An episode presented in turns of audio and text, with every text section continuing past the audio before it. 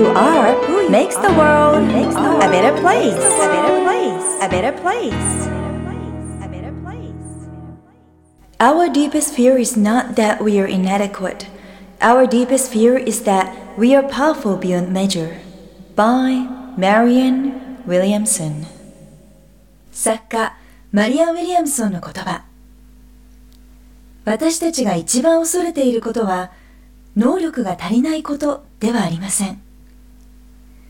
私たちが一番恐れていることは、実は自分には計り知れないほどの力があるということなのです。サイリセンスサイリが Who You Are Makes the World a Better Place 15回目を配信しています。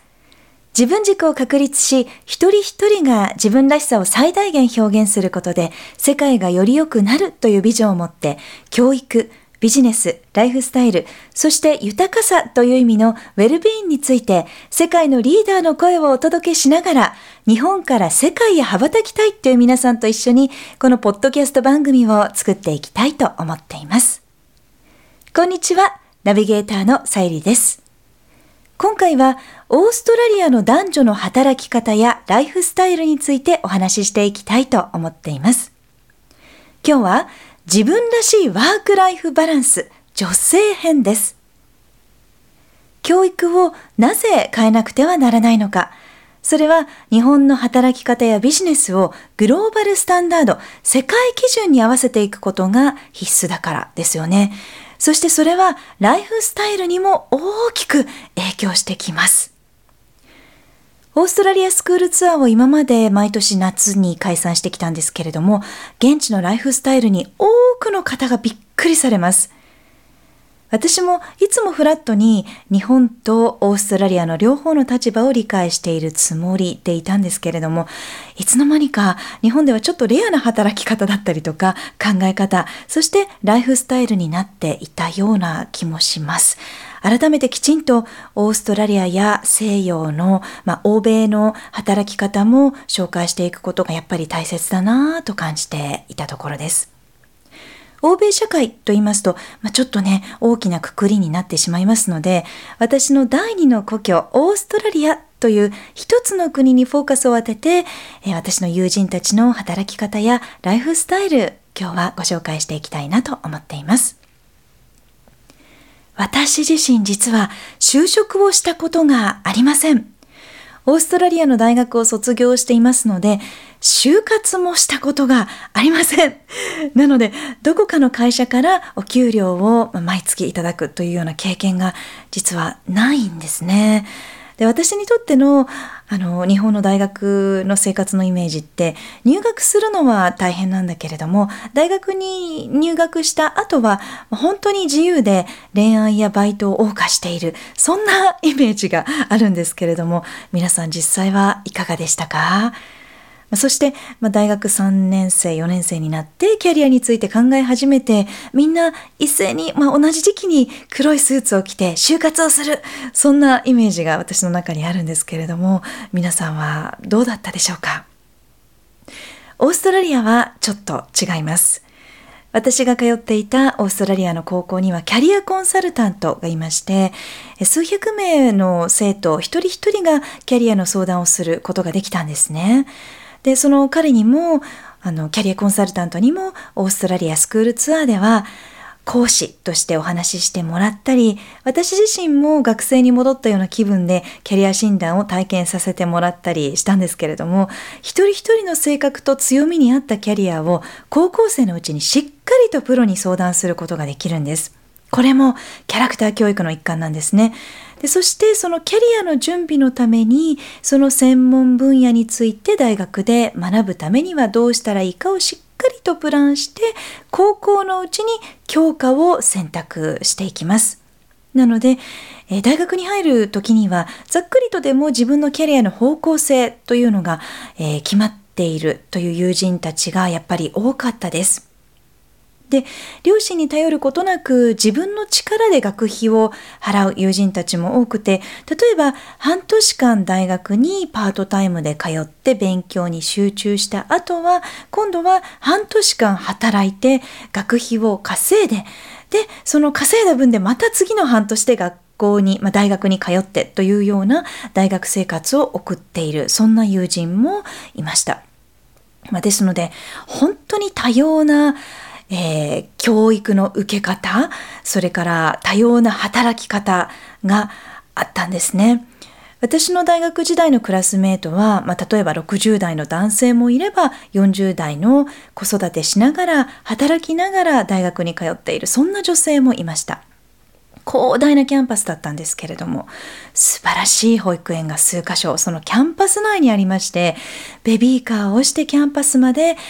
子供と一緒に朝来ましてそして授業を受けてレクチャーを受けてレクチャーが終わったらキャンパスにある保育園にまた子供を迎えに行ってというような女性もたくさんいました。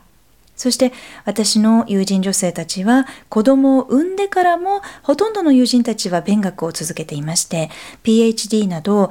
博士号まで学び続ける女性もとても多いですし一度バチェラ学士号を取ってもキャリア転換をするためにマスター修士号までまた他の学部で、えー、取り直したりパートタイムで仕事と勉学と育児をバランス取ったりそんなライフスタイルだったりします。特にオーストラリアの女性はアメリカ、デンマーク、フランス、ベルギー、オランダ、イスラエル、フィンランド、他にもたくさんあるんですけれどもそういった国々と並んで世界トップの比率で女性が教育を受けている高学歴というデータが世界経済フォーラム2017年のジェンダーギャップのレポートでも発表されています。そのように出産してからも学び続ける理由というのは一つの仕事や会社で長く続けるというよりかは23年おきにジョブチェンジングしながらキャリアアップするそういう方たちが多いという背景があるからなんですね。女性も男性もそうなんです。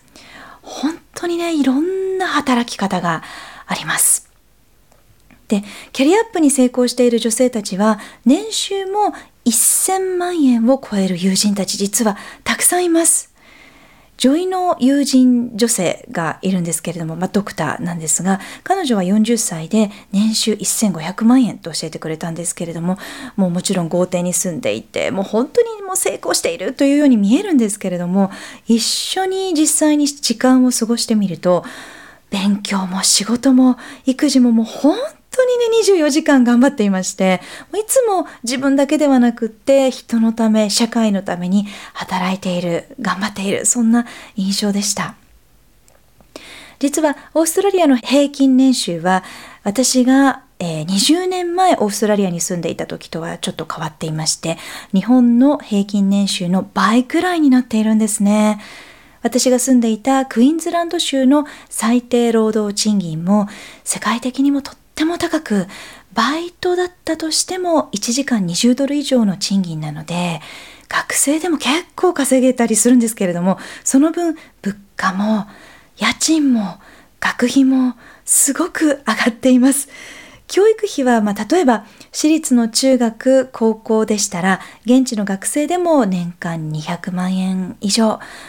まあ本当にいい学校に行こうと思いましたら500万円くらい年間でかかりますし大学ですと例えば私たち日本人が留学生としてあちらでえ、大学に通うとなるとインターナショナルスチューデントというくくりになりますので500万円から1000万円くらいの年間の学費や生活費がかかってきます。すごい額ですよね。私が20年前に大学に通った時はそんな感じではなかったんですが1ドル60円台とか70円台でしたので、まあ、日本の円もとても強かったですし20年間でねこのオーストラリアの生活水準がぐっと上がって大きく変わった。まあ、そんなプロセスを目の当たりにすることができた体験することができたのはもう本当にいい経験になりました。さあ女性たちがしっかりこんな感じで社会に出てキャリアを積み上げて学び続けると話題も、まあ、テーマもライフスタイルも変わってきます。大きな例えばお家をまあ、戸建て一戸建てを20代で購入したり投資物件として不動産を数件持っているそんな30代から40代の友人たちもたくさんいますのでママたちとのそのカフェの時間も子供の教育の話だけではなくって、まあ、そんな投資の話やキャリアの話で盛り上がることもよくあります。また、オーストラリアのガバメント、行政とお仕事をさせていただく経験も今まで多かったんですけれども、ガバメントにも女性管理職多いなと感じますし、まあ、女性のリーダー多いなと感じましたし、企業の女性管理職の比率も高いなと感じることも多かったんですけれども、実際は、まあ、いろんな女性の友人と話しているとストレスを強く感じてお仕事を辞めてしまったりまだまだフェアでないと感じたりする、まあ、そんなこともあるよというようなことを友人たちから耳にすることもあります。それでも日本人女性よりも雇用の機会に恵まれている理由は環境と社会の意識が違うからというのはやっぱり明らかです。例えば私が高校時代から20年以上も仲良くしている友人女性がいるんですけれども彼女はナースをしていまして今博士号を所得しようということで、えー、仕事と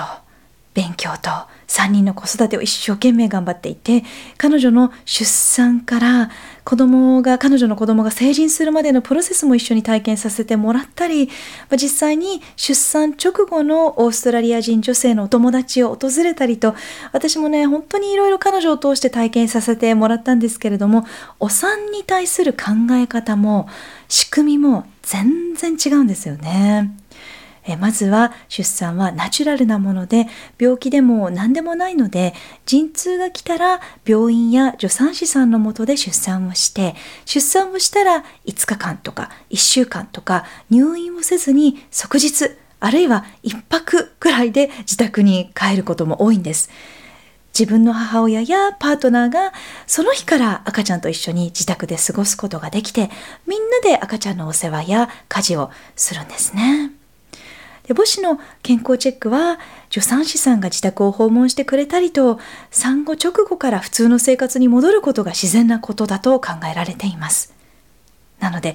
私がオーストラリアのブリスベンに住んでいた時もゴールドコーストのビーチにはなんと産後1ヶ月にも満たないような赤ちゃんがビキニを着た出産したばかりのお母さんママとピクニックをしているような、まあ、そんなね光景は当たり前のように見ていました。私自身そんな光景や女性たちのライフスタイルを見て多感な10代後半から20代前半をオーストラリアで過ごしましたので帰国してラジオ DJ として働きながら妊娠した時はもうキラキラしたその子育てとお仕事のそのワークライフバランスしっかりとれたそんなライフスタイルを楽しみにしていました。ところが実際出産してみると子供を預けるところも見つからなかったり、1ヶ月になるまで外出もできなかったり、産後1ヶ月でラジオ DJ として仕事復帰した時も、えー、赤ちゃん連れを受け入れてくれるようなその社会の環境がなかったので本当に苦労しましてもうあまりにも体も心も時間も不自由で本当にね悩みました。